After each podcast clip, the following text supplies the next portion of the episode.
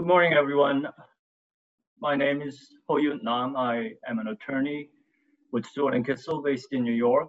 I primarily focus my practice on banking and finance transactions in the shipping industry, usually on the lender side. I'm here today with five distinguished panelists joining virtually from three different continents. In no particular order, I have Fang Xiuzhi from Bank of Communications Financial Leasing, Bill Guo from ICBC Leasing, Evan Cohen from CIT, Evan Ulick from DNB, and finally, Shreyas Chipalkatti of Citibank. Welcome, everyone. Thank you. I guess we'll just jump right into what must be on everyone's mind um, COVID 19 coronavirus. This obviously is a uh, classic black swan event that no one foresaw coming. Even maybe just about a month ago, I'm not sure if we would have spent much time talking about it, but it is now having a major impact on every aspect of our lives, both professionally and personally. So I'll, I'll start with a general question. What impact is the coronavirus situation having on your current deals? From my personal perspectives, for the deals that are near the finish line, there seems to be a mad rush to get them done for the fear that the window of opportunities may close, but the deals that are just getting started are slowing down quite a bit. Maybe we'll begin on the bank side. Um, Mr. Cohen, would you have a view on this? Sure, thanks, Hoyun. Um, I wouldn't call it a mad rush. So for the deals that are in process, we continue as usual. So we're closing and working on half a dozen deals now without any interruption to that. And there's another half a dozen transactions that we're, uh, we've been working on and will continue to process. It is fair to say or fair to expect that it will slow down a bit at the banks because we're all occupied with other business, coronavirus related and systematic related. But so far, continuing to do business as usual. Mr. Ulick, what's your view on this? Yeah, I, I take a decidedly other uh, position than uh, than Evan Cohen here. We are uh, in a in a re- very big rush to close out a lot of our existing uh, pipeline uh, for a couple of reasons. Number one, uh, funding cost. If if you're not a a dollar denominated, dollar long bank, funding costs for the international bank community have shot up in very material ways. we've seen significant weakness in kind of the wholesale funding markets um, for non-dollar denominated currencies. Um, so anything that is not nailed down uh, through a commitment letter or loan agreement uh, needs to be reconsidered from a economics perspective. The second is, of course, just the natural challenges of everyone working from home. And uh, a lot of our treasury, operational, client services, and payment people uh, now being in remote locations. Um, I think over time, uh, we have to see uh, the sustainability of that. Uh, we're in brave new waters uh, here, uh, both from a global macroeconomic perspective, financial community perspective. Um, so we are very much in a rush to to lock in our existing pipeline and close out deals. We've also seen uh, for banks that maybe are not as far along in the process, um, many syndicate partners uh, pulling pulling out of different transactions.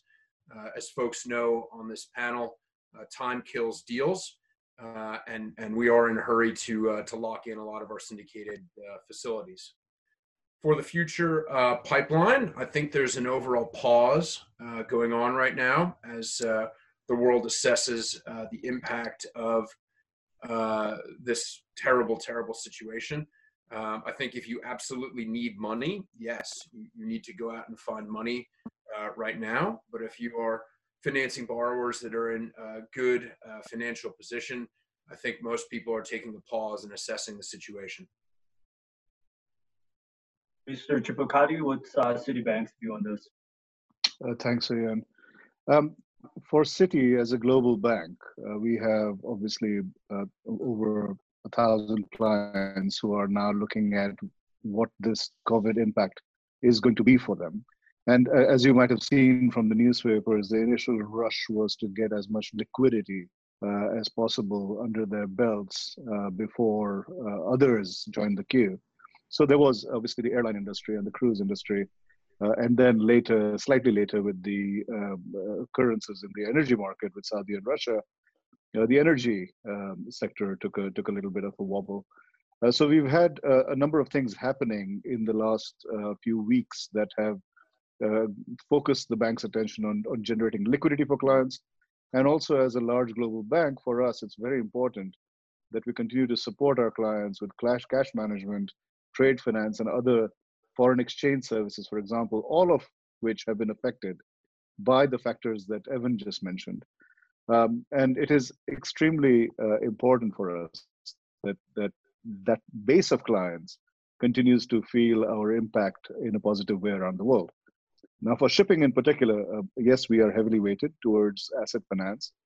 Uh, and as my colleague said, uh, there is a rush to close deals. But the reality is, I think this, this uh, problem is with us to stay for a bit longer than most people anticipate. I think we're probably looking at maybe another year, year and a half uh, by the time the whole supply chain of the world sort of gets unjammed because of people issues, because of uh, working capital issues, liquidity issues. So I think we, we need to prepare for the long haul for this, but uh, that's how we, we see it for now. Going back to what uh, Mr. Ulick said, uh, you know, given that the macro level risk profile has now changed, is is pricing going to be affected um, for your your existing deals for, or for the new deals that are in the pipeline? Um, Evan, I don't know if you have a response. You'll have to distinguish which Evan. Yeah, um, we're fortunate to have two Evans on the panel today. we'll start with Mr. Ulick. Um, I think, as I mentioned before, we've seen a real spike in uh, funding costs for non-dollar denominated financial institutions. There's tremendous uh, pressure right now uh, with investors selling their safe positions. And um, if you look at a lot of the funding costs, uh, they've they've shot up to double digit proportions. That incremental uh, cost has to be transmitted through uh, at some point within um, uh, the funding cycle. Uh, it's not happening immediately, but we've seen a a real spike. Um, very fortunately, we have not had to go to the market uh, and we're not paying up for uh, deposits, but uh, this is going to be a factor. I, I think the broader question, Ho Yoon, is not about is pricing going to go up, but it's the it's I think the question we're focusing more and more on within maritime finance, which is what are the sources of capital going to be? Uh, this is another androgynous shock to the total sources of maritime finance capital. So it, I think yes, in the main, directionally, uh, pricing is going to go up, but it's also going to have a broader impact on total liquidity for the space. So on that, um, maybe we switch to the leasing side, um, which has been a uh, major source of liquidity in the shipping industry. Um, Mr. Fan from uh, BOCOM, um, how, how's the mood in China? Uh, are things back to normal now there? Yes, yes. You know, uh, China take some measurements uh, very earlier, and uh, uh, after China Lunar New Year, uh, some people stay at home, some people came to office, but now almost all people come back, resume works. Even uh, you know, just uh, today, even Hubei province announced the, the travel restriction uh, restrictions will be lifted uh, early of next uh, month. And so now in, in China, everything uh, come back, uh, resume normal, and including CPS. Mr. Guo from ICBC, are you are you seeing reduced activities because of the current situation?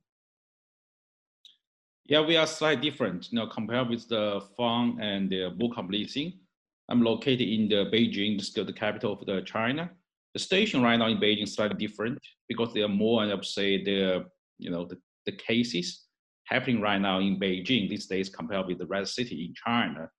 The major reason because of the you know the passengers from overseas they all come back, especially these Chinese students studying in the U.S., studying in the U.K., in Europe. They may be worried about the coronavirus, and in those countries they so they feel like safer to come back to China. Of course, bringing in the more cases in uh, Beijing. So and uh, right now we're not 100% fully recovered right now in Beijing. For example, like Financial Street in the, in Beijing, we only allowed 50% and uh, employees uh, staying in the office, another 50% employee working at home. So you know we try to and work in this kind of scheme to ensure the whole financial street and will be keeping it safe. And I think that's the fundamental and the requirement from the central government.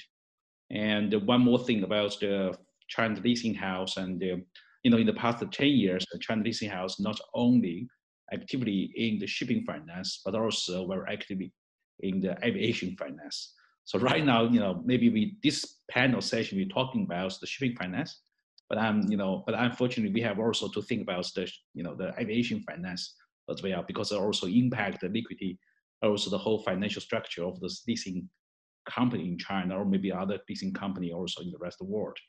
Um, because at least one third of income come from the, you know, the aviation side. So overall, I'd say you know, this coronavirus and, the, you know, I recall we have this kind of panel uh, also uh, organized by the Capital Link um, back to maybe two months ago. So only and the fund myself stay in the, in the home and the rest people still can really go to the panel, have like this kind of discussion. But two months later, you know, unfortunately, everyone have to stay at home, you know, use the, you know, this an online channel to talk to each other. So from our perspective, you know, like uh, the rest of the participants said about that, one thing we are not sure is about when this kind of coronavirus could be finished and could be banned in the globally. So that, you know, would be impact hold the next step. So right now, the Chinese shipyard started working, but it's the, the only can working on the existing ordering. But for the new booking and the new ordering, you know, had to be delayed or maybe had to be postponed. So this would be worry about the whole supply chain whole globally. So that's something would be impact our business as well.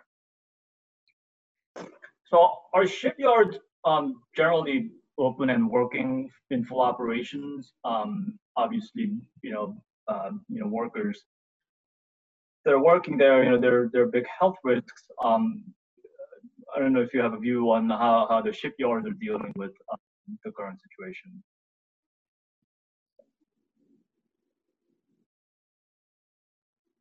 Mr. Guo, I don't know if you have a. Oh, okay. Um, for example, like we have the few shipyard, you know, we have the few ships that been delayed due to um, the shipyard issue, you know, because um, the, you know, all the new neighbors and the laborers come back, they have to like at least two weeks had to be stay at the hotel, you know, for this uh, isolation as required by the Chinese government. So this will be in significantly reduced, I would say, the labor force to supply to the shipyard. Um, like Fang said about, you know, you know, situation become, you know, right now become like a normal. So the shipyard had to be the more and the, you know, the, power force to in the speed up, like say the, you know, the new building process. But unfortunately, had been delayed in the past two months, which means uh, the Chinese and the shipyard had to speed up a little bit and to catch up what they lost. And um, you know that's the whole situation. Unfortunately, and we are in Beijing, we haven't had the chance really go to the shipyards and uh, you know in China. So right now we only can use the telephone or so this kind of online channel to talk with each other. But uh, you know, based on my understanding, also my communication, the shipyard gradually come back. So and they are fully, you know, almost 100% full speed, you know, as they are scheduled before. But uh, again, you know, one thing I already mentioned, they're only working on the existing ordering. For the new ordering, unfortunately, don't have right now on hand. So for them, then not that very hurry to finish all this order, you know, on hand, on hand ordering, existing ordering right now. So that's the current situation for the Chinese shipyard. I don't know, Mr. Fang, have any further comment? Uh, yes, Yes, now you can see one more shipyards has some uh, have some some naming ceremony, steel cutting uh, ceremony, and uh, more and more workers come back from home to, to shipyards now. You know, formerly many workers is from Hubei province, and now they are allowed to come back. So that means formerly uh, about uh, one and a half months ago, shipyards uh, is op uh, was opening, but uh, not too many people, uh, workers come back. But now maybe already 80% is in place but that's that's enough. Just like uh, uh, Mr. Guo just said, uh, there are not too many new building orders. Just they just worked on working on on existing new building orders. So the workers is enough. Yeah.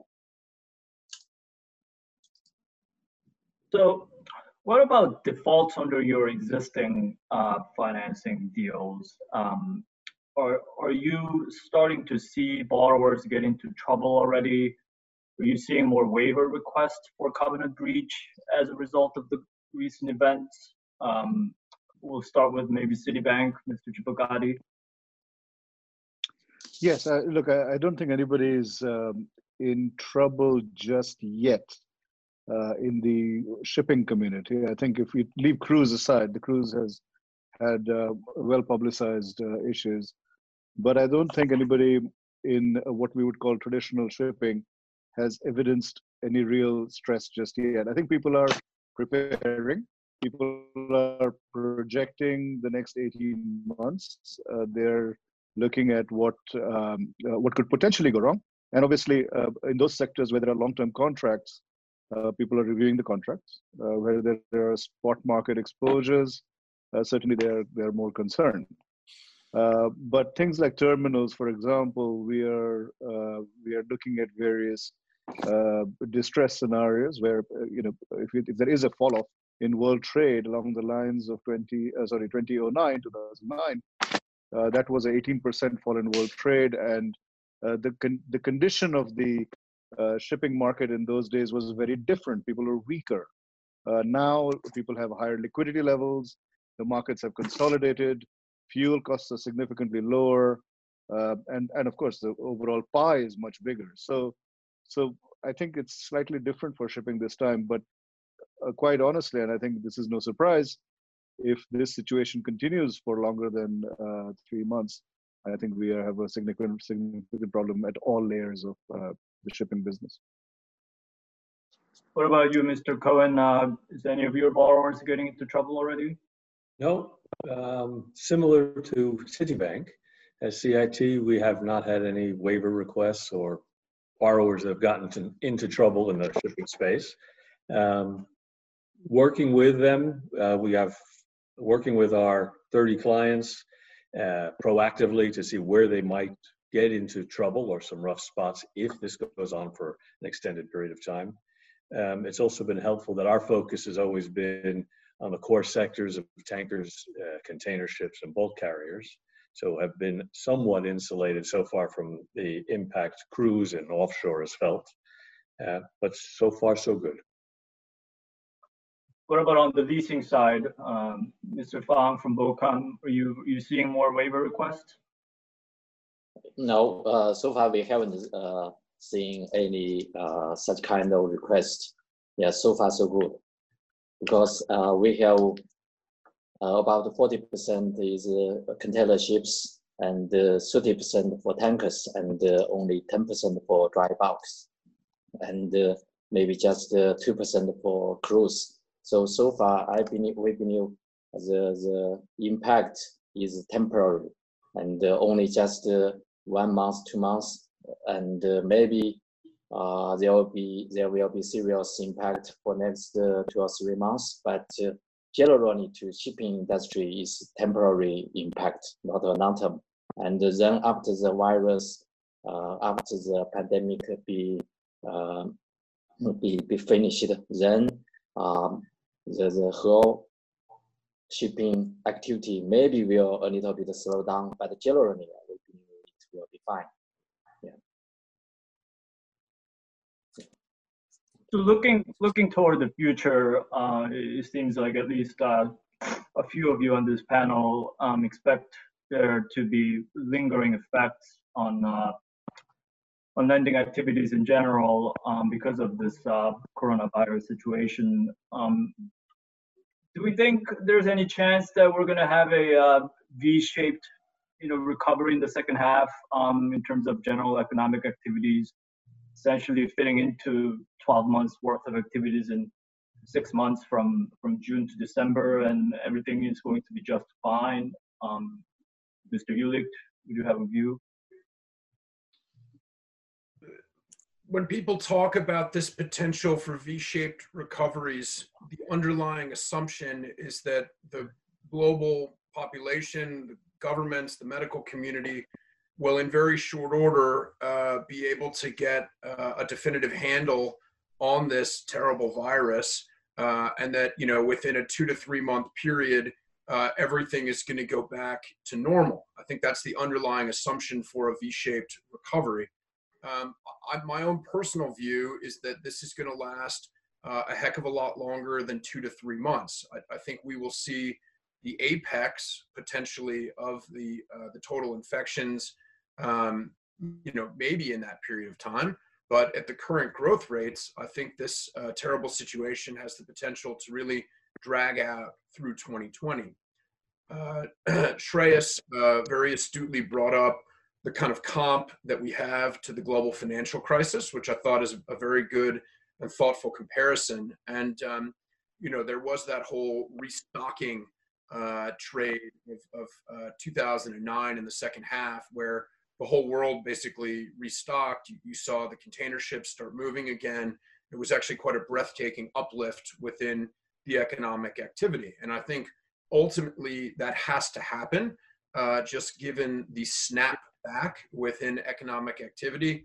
Uh, right now, if you're following the government's instructions, you should be effectively living like a hermit, you know, eating pasta and not going outside, maybe only to walk your dog. Um, at a certain point, there is going to be uh, a pent up demand uh, for people to um, spend money on capital goods, take vacations, um, and, and kind of, you know, return to normalized economic activity. My only question is what is the underlying assumption? And i, I do hope it uh, shorter rather than longer. Um, mr Guo would you have a view on this um, from an asian perspective yeah you know just back to your first question so we do receive some kind of request about the waiver and you know but we haven't been really deep the discussion yet so you know my personally worry about maybe the you know if the situation could last two or three months more. And worry about those shipping companies, the cash flow, also their equity situation? Um, because in the past, you know, in the next few months, they wouldn't receive any of them, you know, in cash. So that generates some problem for their internal problem. So what about they maybe have some kind of potential the default to pay back to the decent salary, also the OPEX, even for the know, banks and the interest. So that's um, we already start to worry about this situation. And I would say, you know, for the V shape and, um, you know, those people talk about China, you know, could be in the, the new infrastructure and, uh, you know, the plan. Because people recall the 2000 and 2008, and uh, when the financial crisis starts, so Chinese government released this and uh, full trading and, uh, you know, there may be and then this kind of plan to really save, would say, the shipping industry temporarily. And so people also hope maybe, and this time Chinese government also released some new and say in the infrastructure and the planning. People talk about some maybe and even 20 trillion, maybe even five times bigger compared to 2008. But this just a rumor hasn't been really confirmed yet. But in my opinion, maybe and uh, you know if really something happened from China's side, so you know for example like for the dry bulk for the tanker side could be saved, you really help because China still be the one of the largest importer for these raw materials, including like um, you know ore stone and the oil and you know these kind of materials. So if the China government really take those kind of action, it really help to save this and the dry bulk, you know, and also tanker business. For the container, you know, right now is China for more for the export market. It really depends on the U.S. also the European market when it really be fully recovered. So know, China's because right now China factory already you know fully I'm saying the fully running, so they could produce the, the, the you know the commodity. So it depends on the, um, the buyer side. So in general, so we are leave the positive and uh, for the second half this year for the shipping market, put this way.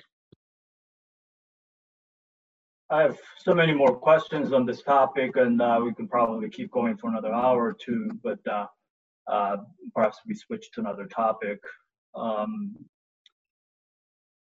leaving aside the effects of uh, this coronavirus situation, um, you know, maybe we talk a little bit about the availability availability of financing and, and shipping. And uh, Mr. Cohen um, and Mr. Ulick had mentioned um, before, you know, the question really is uh, where where uh, the liquidity is going to come from um, for the shipping industry.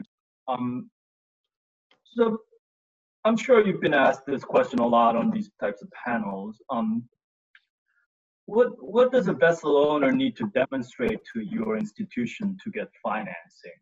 Um, is it still just about cash flow prospects with a long-term charter? Um, if, for example, I have a vessel that's only 40% levered, um, can I refinance that vessel with your institution without any long-term charter attached? Um, we'll start with you, uh, Mr. Chipalkatti, Citibank.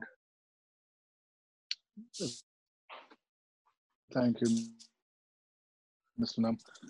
Fundamental principles remain unchanged. Uh, asset quality, cash flow quality, and of course, I think uh, uh, becoming more and more important in uh, in situations like this, uh, the character of who you're dealing with. these are these are things that become super important. nothing has changed. I mean, we still look at you know the the overall capital structure of the borrower. you know the sensible behavior that may have been evidenced in the past. Uh, and our own experience with the with, with the client because we don't typically take on uh, new clients. We work with a very limited set of clients that we've dealt with over many, many years. And uh, we uh, study uh, effectively how that has worked out. So every new deal is really a, a, layering on, you might say, of our past experiences plus the features of the new new transaction. But I think that those are fundamental principles that you know I I, I think all of us employ. Mr. Cohen? No, fully agree. We start with the, the focus will continue to be the asset type, um, the quality and skill of the owner and operator, uh, the cash flow. We will even more be looking at the, the break even levels and how they're supported. And you're right, you allude to, and you say specifically, you know, long term charter is, becomes more important, it's not exclusive. Um, that's it. So staying focused on those same principles. Mr. Ulick, um, I guess to, uh, to add to my earlier question, uh, um, are there any particular sectors within shipping um, you are focused on or avoiding? Um, would you lend to a cruise company, for example? Um, we we do lend to cruise companies, um, and I, I, think that's a sector we're watching quite closely right now. Uh, you know, Shreyas used a very good uh, expression. I think uh, Evan Cohen backed it up. You know, nothing has really changed from uh, the tried and true principles of, of bank underwriting. You know, uh, these buzzwords of character, cash flow, asset, sponsor. nothing has really changed here. Um, what has changed is the overall origination dynamics uh, from a cash flow and market perspective, and potentially also the response of the owner. Um, I will just maybe take the opportunity to say that it's disappointing, uh, but understandable, that the whole ESG conversation um, has been a little sidelined at present due to the nature and breadth of the crisis. I think uh, certainly at the end of, of 2019, uh, there was really a lot of momentum around uh, ESG and wrapping um, these ESG principles into banks' origination um, considerations. And I, I, think you you found a lot more traction with the uh, Poseidon principles um, and also how banks are working with their borrowers to overall lower the carbon footprint. Um, again, quite understandably, uh, those those type of considerations have been reduced right now as we go through stress testing, liquidity analysis, and trying to understand uh, the depth of this crisis. But Um, I, I, will very much say that DNB looks for uh, management and owners that uh, abide by these principles and understand the direction of the energy transition. Just on on the ES, the topic of ESG, um, do you do you think, um, Mr. Ulick, uh, um, do you see investor appetite in, in these types of loans? Um, you know, again, leaving aside the current situation, um, you know, are, are investors really interested in um, these types of environmental, social, government governance oriented loans um, that are going to be good for the society at large, but perhaps um, not so great for um, yields perspectives. I'm not entirely sure I, I agree with all the statements that you made there. Um, I think that ESG uh, related transactions or ESG uh, linked transactions um, provide a good bridge between financing worthy companies with a uh, responsible moral compass uh, and also giving investors uh, exposure to uh, the energy transition and supporting um, a changing world. Um, so I, I, think on DNB's behalf, I, I, think we're quite bullish towards um, kind of a higher proportion of ESG or ESG linked uh, lending or, or, origination. I think investors are uh, extremely focused on this segment, uh, certainly more so vocally in Europe and, and particularly Northern uh, Europe. And the way that I describe the situation in the US and from a US capital markets perspective is you really see it from a uh, capital allocation perspective. Um, it is, you know, no coincidence as we ended 2019, some of the least invested uh, segments are also um, the, the, the, brownest or the dirtiest uh, segments. Uh, we had a uh, investor presentation and, and the cover of it was the Jolly Green Giant. And uh, if you think about the hot segments within 2019, uh, they were large and they had green influences. Uh, so no, I, I, very much think that uh, this ESG focus is here to stay. We need to get out of um, the burning building first, and I think after that, um, people will return to these principles. Um, what's what's your view, uh, Mr. Chipalkatti, on uh, on this ESG um, concept? Um, as uh, as Mr. Mr. Ulick says, um, you know, because we're potentially facing a recession here, and uh, um, you know, there's a um, perhaps a little bit more urgent issue to deal with. Uh, is is this all going to be out the door for now, um, or do you do you think it's here to stay? Um, is this the way of the future, given the current future generations uh, focus on um, you know these types of um, issues? Thank you, Mr. Nam. And I, I agree fully with Mr. Ulick. I think some of the he's made all the salient points. I think we need to do get out of the burning building, as he as he put it, and then and then uh, you know get back to the normal, whatever normal means uh, going forward, uh, course of business. But uh, I just want to make an ironic observation that this particular crisis has done more for the environment, as far as I can tell from public, you know, sources and what people have been saying that you know pollution, overall consumption, uh, plastic generation, all of these things have fallen significantly. Um, and it's, it's an ironic uh, sort of uh, side effect of, of this tragic um, situation. But I do agree that overall uh, it is something that uh, uh, that we need to continue to force in terms of change, both with carrot and stick. I think you know I agree with Mr. Ulick that uh, that overall interest will continue and that momentum will continue to build because it simply is something we have to do, and we are the people who can make that change. We are the ones who can direct capital you know in a responsible way, and we should be doing it uh, it is important that we put it aside or, or at least um, you know, you know uh, work on it maybe a little bit less for now, but I think we will come back in, in force. Mr. Fang from BOCOM, uh, would you have a view on uh, ESG focused financings?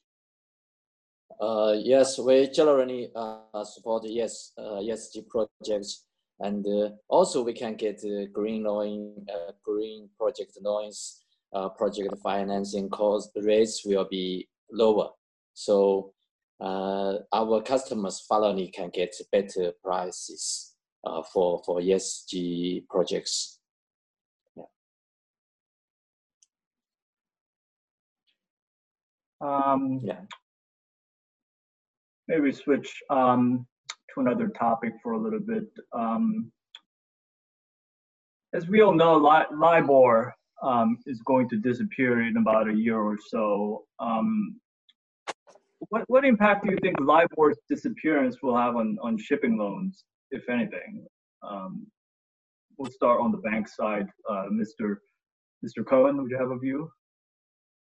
Uh, Notwithstanding the current coronavirus uh, crisis, I think there was going to be a normal transition. I think your firm in particular was working on some of those transitions. So there is a base cost of funding, whether it's LIBOR or another definition, that, that was already in the works. So I think it's, uh, I think that transition will happen without too much drama. I think one of the concerns, at least on the owner side, is that uh, uh, this is going to involve a lot of paperwork and potentially um, there's going to be some amount of cost involved, which, uh, you know, for the most part, under typical loan documentation, uh, would be uh, payable by the borrower. Um, have you have you had any borrower voicing these kinds of concerns? Um, they're worried that uh, this is going to add to their um, expenditures. Not yet, no. And it's been somewhat superseded by events. So if it was coming in the next few months, uh, that's been delayed as well. Mr. Ulick, uh, have you have you had any concerns from any any of your borrowers um, regarding LIBOR? I think, uh, much like Mr. Cohen just said, this, at least for DNB, has not been um, a quote unquote hot topic. Uh, I think we all know that it, it's it's coming down the road, uh, but I think uh, it, it hasn't really been something that uh, we've dug into uh, institutionally, and that's probably been pushed back. It raises a whole host of questions, however, and I do think uh, it's not going to be a straight and, easy path. Um, from an operations and administration perspective, I, I think there will be uh, issues. Um, we've also, over the last couple weeks, been extremely active on our derivative uh, desks. Uh, there's been a lot of good interest rate hedging activity going on, and and just a very interesting question is if you hedge LIBOR for the next five years and you move over to SOFR, uh, what exactly happens with those hedges, and, and how are those hedges uh, converted to SOFR? Um, this is all uh, very much uncharted waters. I think technically uh, there are answers for them, but uh, we haven't seen that play out in practice yet. Yeah, I think uh, you know all of those documents will will eventually need to be amended, as you say. Um, you start with LIBOR, and now LIBOR is not available, and all we have is SOFR, which is different from LIBOR.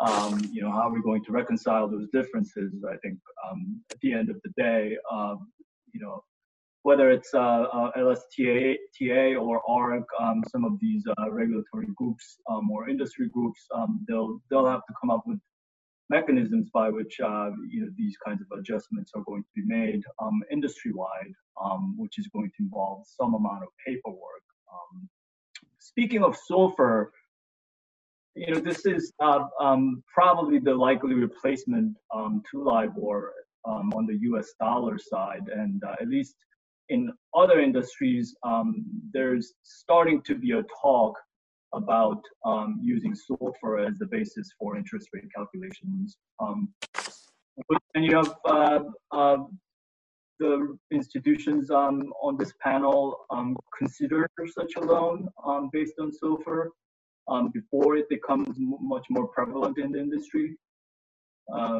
Maybe Citibank, Mr. Chipalkatti?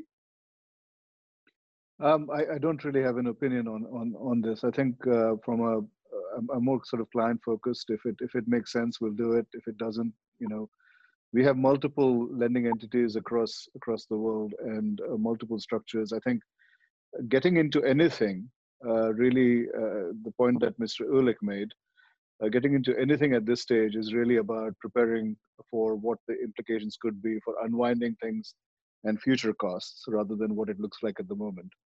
Uh, so whatever happens, I think we'll take a deliberate and, and sensible step towards it if it makes sense. Thank you. Um, unfortunately, I think that's about all the time we have. Um, thank you to all the panelists for their great insights. Um, uh, if anybody watching this um, had, has any questions, please feel free to type them away. And I hope everyone has a great rest of the conference. Thank you. Thank you, everyone. Thank, Thank you, you. Thank you. Thank you. Thank you. Okay, bye, everyone. Bye. Bye.